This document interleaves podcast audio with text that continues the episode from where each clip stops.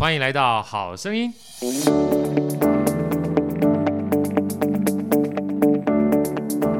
大家好，我是好趣的好哥，欢迎来到好声音。今天啊，这个延续我们之前的缘分哈，我又再度邀请到了我们金融专家、信托专家邱兰老师来到我们节目里面。秋兰老师好，好哥，各位听众朋友大家好。啊，我们前面大概有两集的时间啊，一方面是。把整个理财啦，哈，包含这个信托啦，跟大家分享了。针对呃，我们父母亲也好，或银发族也好，还有包含我们自己呢，针对未来的规划哈，大概都跟大家分享。因为我们虽然是很年轻，但是每个人都会老嘛，哈，那老有所依是一个很重要的关键。那今天啊，呃，回到上次我们跟大家分享一个留下一个尾巴，就很多父母亲啊，除了帮自己的父母亲去做规划，帮自己做规划，其实。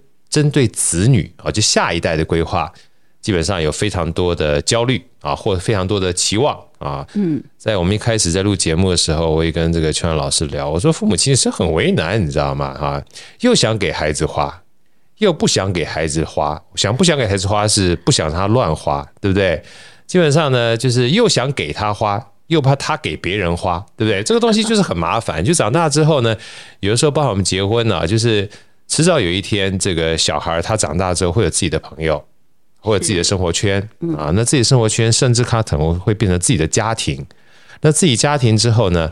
呃，如果你不把对方的家庭当成自己的家庭，你就会有就是内外亲疏之分。那在花钱的时候，也就变沟通成本很大，你知道哈？嗯。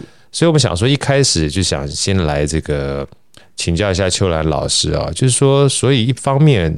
第一开始的时候，我们父母亲有这样的这么多的这个担忧哈，就是希望能够透过父母亲的规划，来达到一些他们帮子女哈在计划的过程当中所满足他们心目中的一些目的哈。所以，我们先来来聊聊哈，就是父母亲一般帮这个孩子们啊想要做一些财务规划啊，大概有哪些目的，好不好？让我们大家理解一下，也解就是让这些父母亲可能还没想到这些目的，也知道一下这个。财富这件事情，它是一个资源，它真的目，它真正的最主要用处是要达到目的。通常会子女规划的话，会哪些目的？好不好？嗯呃，我们其实小到一些很小的场景啊，例如说，小孩子每个月可能会有一些学费、才艺费。啊，补习费啊，学费，对，这些钱每个月要花，所以我听过很多的朋友，就是他们会夫妻结婚后开个账户，然后就两个都要存进去哦，专门付小孩这些费用。对对对，这是很常见。对，好，那其实呢，有一些如果长拉长一点呢，有些计划性的，大家就可以想得到，其实呃，念大学以后开始花的会越来越多，越来越多，特别是出国，花的更多的很大条的哈。哇，就大条啊，就恐怖！我两个在我跟就是安尼。就恐怖的学费，对，所以很多父母就会开始想着教育基金，教育基金，已经不是每个月那个小钱了，是大钱的，对大钱，对。大钱的教育基金哦。那也有一些客户更更好心的，我说是爸妈操心的，好人做到底，操碎了心，对不对？哈？真的就想着，哎，结婚要不要一笔钱？要哎，结婚基金，对，哎，现在买房要不要投几款？购房基金一下，甚至有人想到我的小孩子可能是呃有一些特殊专长，帮他创业好不好？创业基金，他想开咖啡店又来了。咖啡基金，对，那这些就是看父母的呃，在在这个满足未来对小孩子的这个起跑点上啊，可能有一些优势，那就会各种的名目啊，就看自己平常是不是开始就行动，开始帮他存。真的，所以其实目的还真的蛮多的，还蛮多可以存，对不对？对，我就讲说。这父母亲很辛苦啊，就是操碎了心啊，有的时候不见得就是能够得到小孩的欢心，或者我开玩笑，就是因为想的很多啊，想的很多，然后想着想着就发觉，哎呀，好像很多的目的啊，都可以透过就是我们去帮他去做规划啊，能够这个就是取得一定的成果。好像我们刚刚讲咖啡基金，我的朋友就这样子啊，帮他这个。孩子们开咖啡店，还有帮孩子开这个诊所啊，开宠物专卖店啊，甚至就是还要开这个艺品店啊，甚至还要开烹饪店啊。因为孩子如果要创业，他在一开始，尤其在目前工作薪资不是很高的情况之下，嗯，又还没有真正开始赚钱的情况之下，就跟我们天使基金是一样的嘛。所以我常讲说，哎呀，这个创业家，创业家啊，天使基金最常这个当成天使就是爸妈，嗯。啊，那妈妈真的是天使来着。妈妈真是天使啊！哈，那天使的话，你总要一些钱去累积起来，所以规划像刚才秋兰老师聊，那就蛮水到渠成。你要事先先帮他存好钱，将来才有这样的一个天使基金去帮他完成某一个阶段性的目的嘛，哈。对，我觉得这个东西还蛮重要的啊。那回头回过头来，我们讲说目的虽然很重要，但我也碰到很多爸妈心里面会讲说：“哎呀，我是不是给你有这个盼头之后，哈，你就一天到晚就巴望着我这个钱就要给你了，哈。”所以有的时候就是又想让他知道。嗯啊，他将来基本上可以靠我，嗯啊，就我讲，又想给他，又不想给他，又怕说，哎呀，让他知道之后，啊，他是不是不努力了，就就躺平了，躺平了，躺平了，对不对？这个就变得就是内卷了，都不不不好好干活了，怎么办啊？所以说，像呃，我一直觉得像这样的一个就是挣扎啊，在父母亲的脑袋里面常常会浮现。那我不知道说，像邱阳老师这部分的话，你能不能给我们一些建议或者一些想法？或者是说，包含在信托的过程里面，哈，有没有办法去解决这样的一个问题？好，我我常会觉得啊，不让他知道是不是最好的方法？啊，客户虽然客户都告诉我说，有没有办法让他不知道？对，哎，这一直都不知道下去哈。对，突然有一天发现自己是财主，我就告诉他说，其实现在的资讯好发达哦，对，其实要查也查得到。对，我我先来举个例子啊，嗯，举个例子就是呃。我一个朋友啊，他就是说，他这个这个每年报所得税的时候，对啊，那报所得税其实不是可以下载所得资料吗？对，就一一查这个定存，一看了定存就知道那谁存的。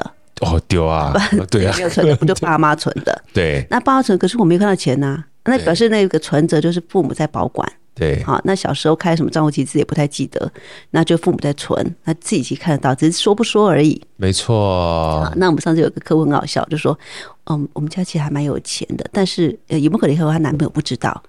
我说其实蛮难的，因为哈，她男朋友送了女儿回来，女儿。那男友家一抬头看那个豪宅，怎么可能不知道？对啊，那我扣了一波钱被寄款处理了哈。对，我说这个哈，再加上如果是父母是个名人哈，对，这个都会传开。没错，我说其实这个，与与其一直在想着有没有不知道方法，要不要想一下有没有更好的工具哈？即便知道了也不会怎么样，这或许是更好的方法。没错，其实刚刚秋阳老师讲这一段哈，我倒觉得。呃，我个人是这样子，我说有钱啊，某种程度上面它不是坏事，嗯，最怕是什么呢？就是他不知道钱怎么来的，不知道钱怎么去的。讲白了，就是你没有学习去管理钱这件事情才可怕啊。所以说，当我们知道有这么多的目的的时候，其实学习是一个很重要的本质啊。就像我们前两集特别提到的。呃，包含建立这个信托的这个机制，它也是种游戏规则，游戏规则也是一种优化嘛，对不对？对。那你只要持续不断优化的话，你就可以透过这样的学习哈，越来越知道怎么去管这个钱。那管钱不是只有父母知道而已啊，嗯，你当然小孩也要知道怎么去用啊，对不对？小孩其实也是透过花钱才知道怎么样去学着去用钱的嘛，哈。对对。而是在在实物上，我们来看一个银行的场景啊。对，其实很多客户哦，越是高资产分子哦，高资产的客户啊，对，他其实，在存了好多的钱以后啊，他也会栽培小孩。对，哈，然后小孩子学经历也很棒哦，没错。可是回到财务上，却不信任小孩。呀，对他，他财务上父母自己管的紧紧的。对，啊，所以我们常常会看到一些什么什么公账户、私账户。呀，说呃，这个存折啊，这是小孩子可以用的。好啊，这个存折呢？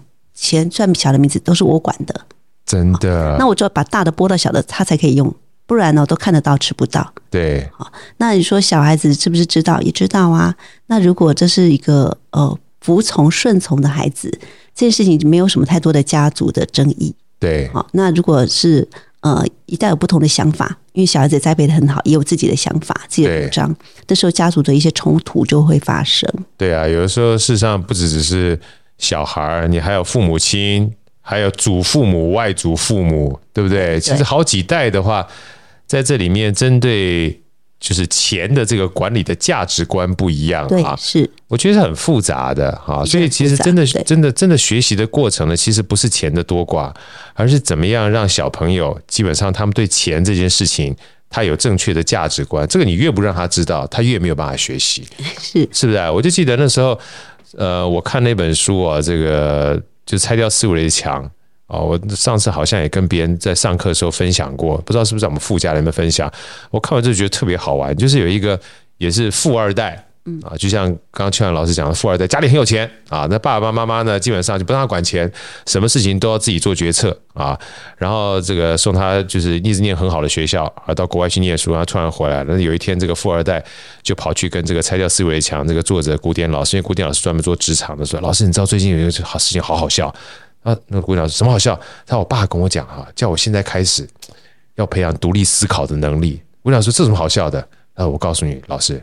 我爸哈，幼稚园帮我准帮我决定的，国小、国中、高中帮我决定的，大学念什么学校科系帮我决定的，甚至出国都没问我的意见。我整个花钱呢，基本上也不准我去过问，然后把我送出国去之后，叫我回来也是他决定的。回来之后，突然跟我讲说要我培养独立思考能力，准备接班。老师，你知道吗？这就跟那个打电动玩具是一样。第一关我老爸说太难了，他帮我打；第二关他帮我打，打到第七关他过不了关，他说孩子你自个儿来吧。他这怎么可能呢？这一定是一个彼此学习的过程啊！所以其实，呃，我上次有跟大家分享过，信托啊，其实在我自己个人觉得里面一个最重要的概念啊，就是持续不断的透过呃，就是委托人。受托人、受益人跟所谓的监察人，他们建立一个系统呢，持续不断优化你想要透过这笔钱去达到的目的，它其实就是一个设定游戏规则的过程。是，而游戏规则也是持续不断学习起来，所以它才有弹性嘛，哈。对对。所以，所以像刚才这个炫老师在聊的，就是是不是其实父母亲跟子女这个也能够透过这样的信托啊，去达到这样的一个所谓学习的过程？对。是吧？哎，真的是很棒、很开明的父母。对啊，对，我们去想到说，与其都不让他用、不让他了解、不让他参与，其实不是个最好的方法，因为他就不会有那个管理财产的能力。没错。那父母花那么多钱去栽培小孩，却在财务上的教学、经验传承上，却给的这么少的机会。是啊。所以，我们其实可以想用信托来讲，大家就可以把那个游戏规则定出来啊，在那个系统里头，大家一起来管理。没错、哦，对，那这是这是我觉得是很开明的方式。对啊，像秋兰老师，与其围堵不如开放，对，太太对了，与其围堵不如开放，这个这是金句哈，太重要。尤其是小孩自个儿开户，父母亲或祖父母在管哈，我我就记得之前秋兰老师曾经讲过一个这样的一个就是案例哈，就是呃管着管着，小孩不小心。好像就把钱挪走了，对不对？这个这个什么样的情况，能不能跟我们分享一下吧？这个其实让我蛮讶异，但是我觉得身边也曾经碰过这样的小孩儿啊。其实你管他管到最后哈，你管不住，对不对？你不要特别用管这个东西，要培养自己价值观跟独立判断能力才是关键。对，其实啊，有时候在银行看到很多的场景哦，我都常常会说，我们还没有遇到，但是客户已经教我们了很多很多的图片，很多发生的情况。呃，我们看我看过一个案例哦，来跟大家分享，就是那个小孩在美国，那在年纪不大啊，在读书啊，想要买一台很好的车，因为同学开的车都很棒，都开车。回来暑假回来跟爸妈吵，那爸爸不答应啊，不答应呢，自有办法。生命有出路，就去银行怎样把那个账户那个硬件改一改，把改了以后呢，然后就把钱汇走了。然后爸这个这个暑假一个月后就回去了嘛，爸爸就发现存款就不见了，是那就发生了哈。那银行可不可以给他改？可以啊，因为他是本人嘛。呀，对，所以就回到我们刚刚讲的是说，呃，这个管管呢，小孩子真的栽培他，他有他的自己想法，就是怕他的想法跟我们是不是不一样的。真的好，那没有那个设定那笔钱未来的目的，那个游戏规则，小孩子就觉得你都放我名下，为什么不给我用？没错，都给了，为什么不放手？真的，为什么不放手？这个其实蛮有趣的哈。其实像刚刚秋兰这样聊，我就说，呃，不管说是信托也好啦，或是理财也好啦，因为爸妈都是当了爸妈才开始学做爸妈嘛，是啊，那。某种程度上面，我们刚讲学习，我从来不觉得这个学习是只有孩子在学习。其实父母亲跟孩子是互相学习的。但有的时候，爸妈呢，就是像刚才讲，我不要让你知道，其实不要让你知道啊。某种程度上面，就是你自己在学的过程当中，你没让孩子有一个学习的机会。嗯啊，所以其实身为父母亲，你也不知道说你的这个观念、价值观是不是一定都对哈。但是身为一个教练啊。我觉得比较适合当成是父母亲的角色，因为孩子他是选手嘛，嗯，他未来的话，他也要持续不断面对他的环境，所以当他有这个呃所谓的同学同才，像刚才的案例啊，开豪车的时候，坦白讲，每一个同学开豪车，他可能背后的情况是不一样的，有可能是借贷开豪车，嗯，有可能是他家非常有钱，比如说全部资产就一百亿啊，每一年一趴的利息的话就一亿了。哎，这个坦白讲，在这种情况之下，他是用超级被动收入去买这个豪车的。如果是我的话，举个例子，那可以问问他说：“哎，你问他这个车子钱哪来的？”嗯啊，甚至有些这个同学是自个创业赚钱来的，那某种程度上，你可以鼓励他去跟这个好朋友学习怎么去赚钱，获得这个车子。我觉得这个东西，父母亲他既然能够存这么多钱，他的过去啊，一定有很多值得孩子学习的地方。但藏着藏着哈，有时候我觉得就可惜。明明这个教练是可以一手好牌的，是可以摊开来讲，对不对？对，摊开来聊的。这而且就我在想，我觉得很多父母亲其实很怕说自己的不好。后来我发觉自己啊，我自己个人就觉得，你说自己不好哈，反而会降低很多小朋友的忧虑，忧这叫做焦虑跟压力。你知道，哎，原来我爸也是这样子的。啊，原来爸爸过去这个样子，哎，变成这样子，我有机会，你知道吗？哈，所以这个东西，我觉得除了学习之外，其实父母亲是可以扮演一个就是教练的角色，对，跟着父母亲，跟着小朋友共同学习啊，你就你你你也释放你自个儿的压力了。对，父母成功经验可以传承，父母的错误，小孩子也可以学习。真的啊，所以说这个像不管这个分开账户也好啦，然后不要让小孩知道也好啦。我觉得或许可以换个角度去思考一下，包含信托这样的游戏规则的定立。然后，如果说像我们包含前面两集的哈，这个父母亲的安养或者是自己的，都要透过自己去跟受托的银行或者监监监察人在做讨论的过程当中，连我们自己都在学习了。那为什么不能也有机会啊，把孩子纳入是你们这个圈子的一环哈？透过信托的游戏规则，说不定可以达到一个互相共好的一个。目的对，把小孩当大人哦。对，哎，真的小孩其实很大哎，我就发觉我现在女儿基本上已经在，就是在赚钱过程当中，她都知道自己钱该怎么用了啊，甚至还告诉我说，这个她将来想要把她钱去做什么样的投资，因为他们周遭的一些同学已经在做投资，所以我也把我们这个信托的这个 podcast 给她听嘛。我说这个知道的越多，你的选择权就越多。对，其实父母亲也是一样。我觉得父母亲也是一样哈。那好好好哥想再问问这个，请教一下秋兰哈。除了这个，我们刚刚讲这案例，有没有一些其他的案例哈？就是父母亲在跟孩子在共同学习成长的过程，我不要讲说是这个限制啦，就是有哪些误区哈，或哪些你们看到一些案例，可能可以当做一个学习的榜样或学习的参考，跟我们分享一下好不好？好，我先讲一个小雷好了。小雷，好小雷，我需要就需要小雷。雷雷哈，呃，我也遇过一个很很特殊的案子啊。是，他是呃阿公阿妈把钱存在孙子名下。哦，阿公阿妈存钱，这个也很普遍哈，很普遍，很疼疼孙子啊，帮他存钱，就存着存着呢，这个女儿女婿要分手啊，离婚了哈，就无缘的女婿啊，就就要分手。那这个在谈监护权的时候，双方嘛，那就会有一些讨论嘛。对。后来这女儿就不主张监护权，就给了这个这个前夫。好呀。结果这个阿嬷就就就痛了，为什么？因为存在孙是孙子名下。我说那真是标准的千金跟金孙啊！啊，真的。然后就监护权就归了这个无缘女婿去了，那阿嬷就跳了，哈，就就才痛点就来了，因为他不确定这个孙子名下的钱呢，未来这个接他的监护人。啊，他结婚就是他父这个钱无缘女婿嘛，对，以后会怎么样管理这个钱能不能到他孙子长大还在他名下，或者就当初存的目的能不能达成？会不会或者被半路就拦截走了？哎，对呀、啊，被拦走了，真的哎，他用了，好不知道。对那这当然是有一些呃人性的讨论啦哈。但是回到这阿公阿妈存那个钱的时候。一定没有预预设到未来会发生这种事情，没错啊。那即便在女儿女婿在打离婚的这个这个官司的时候，他也没意识到这件事情有关，对，也甚至也不一定清楚这相关的资讯。所以其实很多就是用用这个小小孩啊存很多钱啊，呃，我觉得这也是另外一个思考，就是如果他一定没有办法管理自己名下的财产。一定是他的法代或监护人来管理的时候，他的法代跟监护人的稳定性啊，或者是那个这个独立性啊，或者是在在照顾他的立场上，这个是不是可验证啊？对，我觉得这也是呃很多在规划传承的时候也想到的。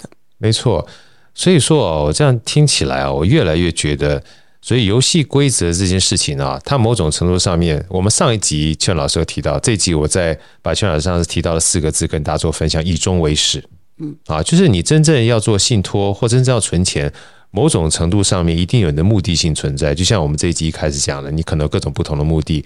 他的结婚基金啦，他的教育基金啦，甚至他创业基金啦，那你最怕的是什么？就是最怕是你过程你都做了，包含存钱，对不对？但存到最后呢，目的没达到，因为过程当中碰到了一些你没有办法确定的因素，把它给拦截走了，对不对？对。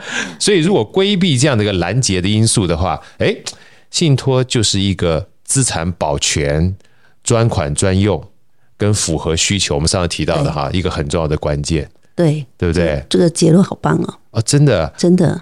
尤其刚刚讲啊，我就是又又又提到这个女婿跟这个媳妇儿了哈。其实我们常常觉得说，这钱给出去了，对不对？我要给你用，又怕你给别人用，对对对。这个其实某种程度上增加很多的沟通成本，哎，是对不对？对。那如果把游戏规则说清楚的话，沟通成本。就大幅下降了。针对这个沟通成本啊，我不知道，就是我刚讲这个其实蛮蛮蛮普遍的，就是诶，我要给我的儿子用，但是没有说给我的媳妇儿用，嗯，我要给我的女儿用，没有说给我的叫做女婿用啊。那这个里面呢，牵扯到就是我们讲外戚外戚哈，那外戚没把他当自己人的时候，有时候一不小心给着给着哈，你会心里面不爽。但我们殊不知，某种程度上面，你给了别人之后，这钱也是属于他的了。是，但你如果说你不想给他以外的人的话，哎，这又回到我们游戏规则，是可以事先说清楚、讲明白的，也让收到这笔钱的人啊，他知道说我拿这个钱某种程度上是有条件的。所以像这部分的信托的概念啊，这个虽然没有类似这样的故事，也可以跟我们分享一下，好不好？好，我刚这是我刚想到的啦。对对，对，好，我我举个例子啊，对，也蛮多客户真的来问过的，对，就是嗯、呃，我帮他存了好多钱哦，对，然后我这个儿子呢就要结婚了。他要结婚了，那诶，这个结婚要不要观察个三四年哈，看看一下。对对对。然后所以那个钱哦，先帮我把它这个保护起来呀，啊，然后不要有一些闪失。对。啊，三四年后过试用期嘛。对，试用期。再再打开哈，再给他给他们去决定哈。对。好，不然女儿女婿，有的开玩笑，真的都有客户来问过。对。好，那因为会担心什么？担心就是呃，这个这个会不会彼此落入别人家？对，适应啊，婚姻主要适应个性嘛，两个人。适应适应一下，再来也会怕一些是比较不好的动机来的婚姻哈。有时候真的有我有遇过一些客户，就是他们就直接讲明了，嗯，就是不是太喜欢，但小孩子喜欢就算了。好，那这时候没有那样的信任感，有时候在财务上就会比较谨慎一点。没错。好，那回来了，好，他们的要求是什么？就说，哎，这个钱哈，先把我框起来，都不能用，以免呢在试用期被花光光。真的花光光哈。再来呢？钱是有资产保全嘛，对不对？对，就怕是这个一个一个疼老婆的，或者是相信女婿的钱，就直接整笔转给女婿，对，或或者是这个这个这个媳妇。哈，我有遇过，哎，真的是整笔都转走了，然后后来离婚了，都要不回来啊。这种都真的都，只要那工作久了都遇到遇到了很多案例哈。对，拜拜。所以这父母有这样顾虑也是对的。对，他就说担心这些钱呢会不会就也没有花光，就转到转给别人管。对，那妈妈觉得应该我管，怎么变成媳妇管？那这个婆婆有时候就会就会有时候比较在意。其实真的在意到本质上面，也不能怪怪婆婆或怪另外的人。就是我真的希望是这笔钱不是谁管，而是能够带给我想要的目的的幸福。嗯，但怕你基本上给别人管之后，我想要原来达到幸福目的，我就不确定性变升高了，对不对？嗯，对。所以在这种情况之下，或许提早约定。对，不见得是件坏事，对不对？对对。那像刚刚这样子，甚至有的客户会提到说：“哎，离婚呢？如果如果子女真的适应不好，那在要婚姻要结束的时候，财产能不能算得清清楚楚？这笔钱能不能不要被请求啊？那差额半数请求权。好，那所以这我想很多父母这些都是，嗯，我们平常在工作中呢，都遇到他们有这样的一个担心。对，那就回应到考哥刚刚提到的那个系统，我很喜欢那两个字“系统”哦。Yeah, yeah. 就说呃，如果今天的那个小系统，就是这笔钱到儿子名下，就是他自己的事了。对啊，父母就不在那系统内。好，那今天呢，这个儿子要把钱托媳妇啊，女儿托女婿，就是他们俩自己的小系统。对，父母在外面看也是进不去的。没错。有没有可能透过信托啊，一开始就用信托去做个规划，把父母在信托里头就是有个角色，在系统有一个角色。没错。那这样子呢，就可以回到刚刚那个那个好哥所提到的，就是在系统中呢，大家就可以一起定那个游戏规则呀。好，然后呢，就照游戏规则去运作，目的才能够达成。真的。对。我觉得像刚才这个像老师讲了，我觉得这个东西其实真的目的倒不是说呃一定怕怎么样或怕怎么样，嗯、那先把游戏规则说清楚，心里会比较舒坦。对啊，举个例子来的话，说啊这个钱基本上是给我儿子的，但不是给我媳妇儿的，或这个钱是给我女儿的，不是给我这个女婿的啊。你事后说，或者是一开始没说，那感觉是不一样的。但我这笔钱。放进去之后，就是让你们未来能够在不同的时间点，我们讲场景嘛，哈，给你们的啊，干嘛呢？就是你们购房基金啊，但购房基金就是给房子用的啊，甚至给我的金孙啊，金孙就教育基金啊。那如果这样的一个钱的用途在一开始被约定好的话，其实也就没有。就是大家说这笔钱是给谁跟给谁的，因为这个就是给你们去在特定的场景去用的。对，钱要在给的时候就先定好游戏规则。对，那你说这个东西好不好定？所以老实话，每个人都是做了爸妈才开始当爸妈的。嗯，所以一开始你也许不知道，所以为什么要有这个信托？就我的这个想象而言的话，因为既然是一个产品，它一定有很多的场景，在过去已经曾经发生过的。所以，包含专给这些交给这些专家，他可以给你一些比较适当的建议。就像刚刚秋兰讲的，哎，基本上就是没吃过猪肉，看过猪走路，碰到太多的 case 了哈。嗯，这样这些 case 让你先预先料想到的时候，你就可以把这些条件放在这个约定里面，甚至透过一个监察人的角色，就算你想不到。我也可以给你一个弹性的、预先的放在一个角色在那边，让你们未来在系统运作的时候，可以降低彼此上面认知的这沟通成本嘛？对不对？对对。好，所以所以说，像我之前还听到秋秋兰曾经说过啊，就是本来好像父亲本来是要给钱，还是父母父母亲要给钱给儿子的，后来这个。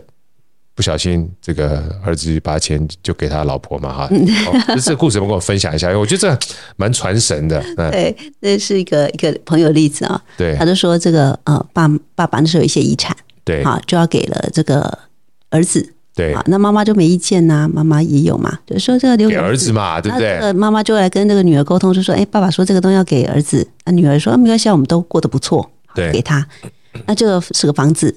啊，房子就没多久啊，继承后没多久，房子就卖了，就是儿子老家也就把它卖了。儿子把老家给卖了。对，那那个妈妈虽然这个觉得啊，老家有感情嘛，对，有缺吗？啊，没缺啊，但是他要卖就是他的事，就卖了。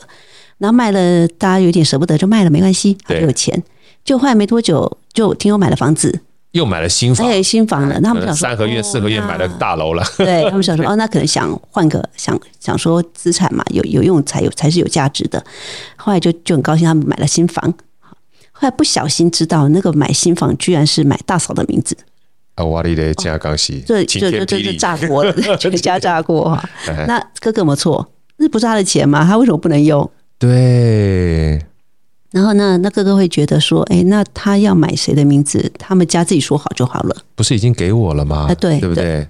对，可是对妈妈来讲，对于这女儿来讲，那是一种当初的认知。对，认知。对，认知。我讲这个认知就是一个非常可怕的事情。很多东西如果认知不同，事后才要重新认知的话，那个沟通成本就大了。对对，对不对？对，所所以说其实。呃，因为这这个这个大家其实就已经觉得很鲜明了哈，所以就我个人而言的话，呃，我想提出一个我自己的看法，就信托某种程度上面是一种事前认知的约定，是，没错，我觉得是一种事前认知的约定，认知没有好坏，但至少是把大家的认知摊在阳光下面，彼此去看得到彼此的认知，而不是揣测对方的认知，那个基本上就沟通成本，对，是，啊，那沟通成本有时候花起来很可怕的，那个争执都不是。你能够想象，就像刚才秋兰提到这个案例，爸爸已经给我们遗产做分配了，对不对？妈妈也有，哥哥也有，那女儿有没有我们不知道了哈，也许不是很多，但是我们也不缺嘛，所以就给哥哥了。那理论上，这个给哥哥就是给哥哥的，嗯，啊，给哥哥就是给哥哥的。我想大家分，给了就给了，给了就是他的。嗯，当你对给了给他之后，还对他的使用有任何的疑虑的时候，说句老实话，要么就要事前认知，嗯，要么事后都是折磨自己的做法。对，对不对？啊，甚至说句老实话，如果他父亲就是在天之灵的话，也不愿意看到就是。呃，家里面透过这样的方式会有任何的疙瘩嘛？对，对对是是的。所以，所以我觉得这个东西，坦白讲的话，呃，真的是蛮蛮鲜明的一个案例。给小孩这件事情要想的蛮多的。没错，没错。对。那我们讲了这么多啊，我们刚刚讲了，其实豪哥想简单复盘一下，就是我们针对给孩子的这个算是资产的规划，一定有各种不同的目的啊，不管是结婚也好啦，教育基金也好，甚至包含。创业基金都有啊，所以在这过程当中，这所有的目的啊，呃，父母亲跟孩子都是共同去学习，安排父母亲的这一份的心意。我不讲，不仅是资产了哈，而父母亲呢，在学习的过程当中，其实你完全嗯、呃，不让孩子知道这笔钱的话，有点可惜，因为毕竟我扮演是个教练的角色，是你也会。透过这样的学习，让孩子慢慢学习价值观，怎么去处理他们这个财产啊？所以透过目的啊，父母亲彼此跟孩子一起学习，然后父母亲其实站在一个教练的角色，蛮重要的。而透过今天理解这个信托，就是把呃，不是只有双方，因为还包含将来孩子长大之后，他的朋友，还有他的这个圈子，甚至他的未来的另一半，能够把这个游戏规则先事先定定好的话。我觉得就降低很多彼此在认知上差异所造成额外的沟通成本。对，啊，那说到这边，我想就是再请教一下邱安老师啊，就是回来讲信托好了，因为信托管理哈，是不是真的可以减少一些担忧？对，这个沟通成本可以降低，沟通成本降低，因为我们讲第四个沟通成本嘛。对，对我们很多客户是这样子啊，他们对信托的接受度，特别是这种给小孩的的的信托的观念哦，什么时候最容易沟通？小孩子即将。呃，进入成年，成年开始担心了哈，因为小孩子有自主的能力，没错。在明明年民法哈，就十八岁就成年，对，好，那这个小孩子更早成年了，更早可以有去独立运作，好，这是一件事。然后再就是呃，子女要进入婚姻呀，好，这时候呢，他也开始担心了，因为这个关系人变多，好，那这里头呢，所以很多父母会在这个。时间发生点之前呢，来成立所谓的信托是好。那第一种方式呢，就是已经很多钱在小孩名下了，过去没有这样的紧，不紧张嘛，好，没有担心，就小孩子名下很多钱了，他就赶快叫小孩来成立一个自益的信托啊，自益的信托。那刚刚讲自益信托，他自己的钱自己锁进去，什么情况要用，这时候把他找来沟通清楚，好，约定清楚。那约定清楚呢，小孩子就有认知了，这时候赶快沟通一次。好，那沟通一次呢？另外呢，就是父母在这里个系统内可不可以有角色？哎，赶快放进去，叫做监察人。监察，对对，对。所以钱在小孩名下，这时候赶快在还状况不复杂的时候，赶快先做起来哈。沟通沟通好，把角色放进去以后，大家之后就照游戏规则走。呀，好，所以这是一个蛮应该要把握的点。没错。好，那另外一个是未来还会持续给他哦。啊，未来还会持续赠与哦。那这种情况下，有的父母就会直接做他意的信托，是啊，就父母是委托人，然后每年放放放，就不要放到他名下了，直接放进信托，是啊。所以我们有客户的，就是觉得是啊，已经已经很多在他名下了，就做自益。有些客户是未来要放的啊，或者是一开始就是开始直接用信托来放，就放到所谓的他意信托呀。那父母是委托人，这里头的投资运用指示啊，他。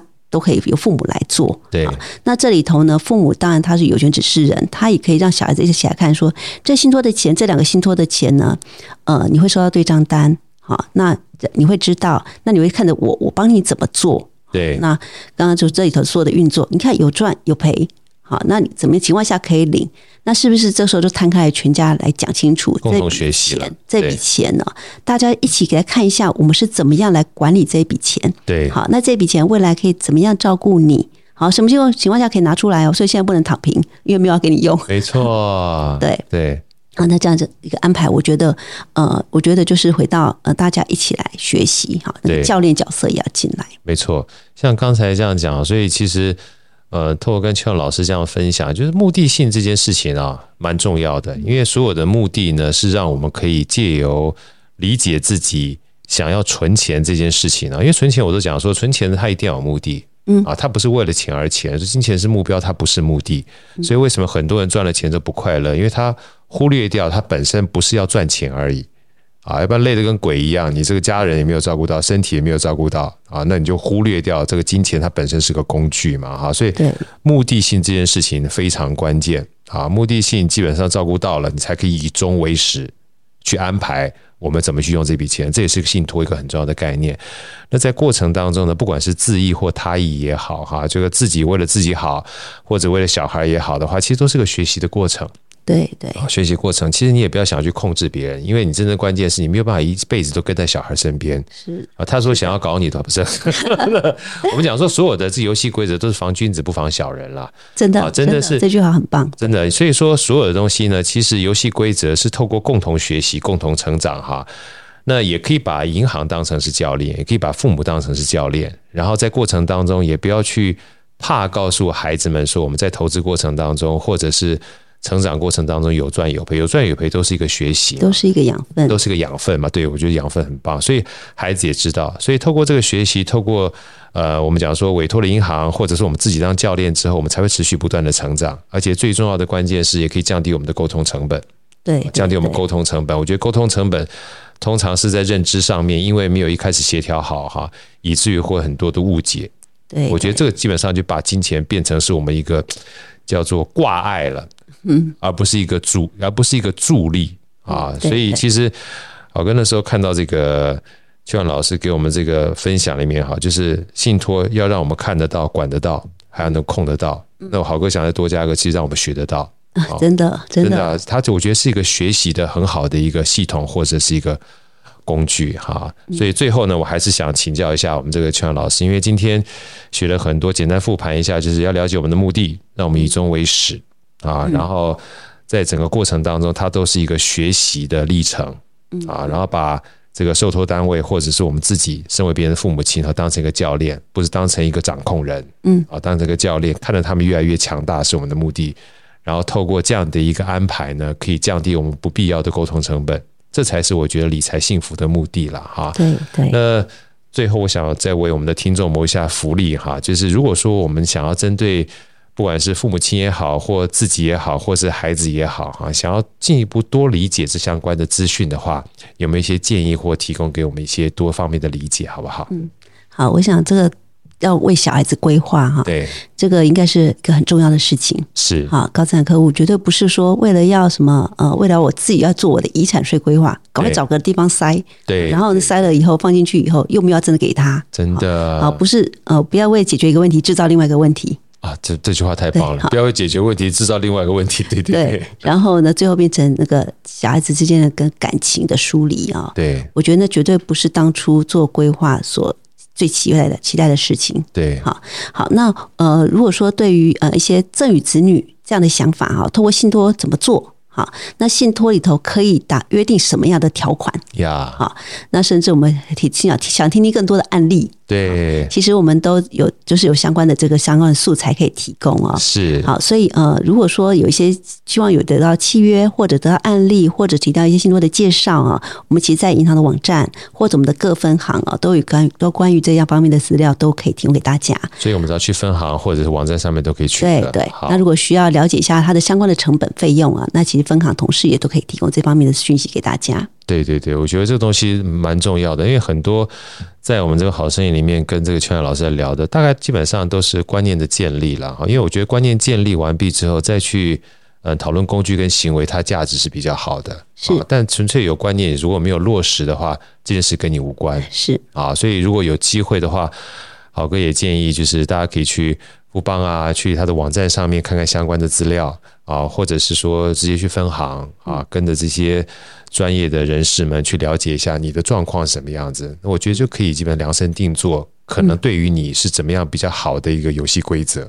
嗯，啊，对啊，这个这个非常开心啊，这个秋阳老师每次给我们带来非常丰富的案例故事，还有让我们可以去 follow 怎么让我们的这个资产能够被保全。啊，然后能够得到我们真的需求，然后能够专款专用的这样的一个信托的工具，也希望这个未来呢，这个邱阳老师有更多的相关的相面资讯的话，也来我们好声音里面跟我们所有听众一起做分享，好吗？好的，谢谢谢谢好哥，非常荣幸。好，再次谢谢邱老师，我们下次再见，拜拜。拜。好声音，我们下一集再见。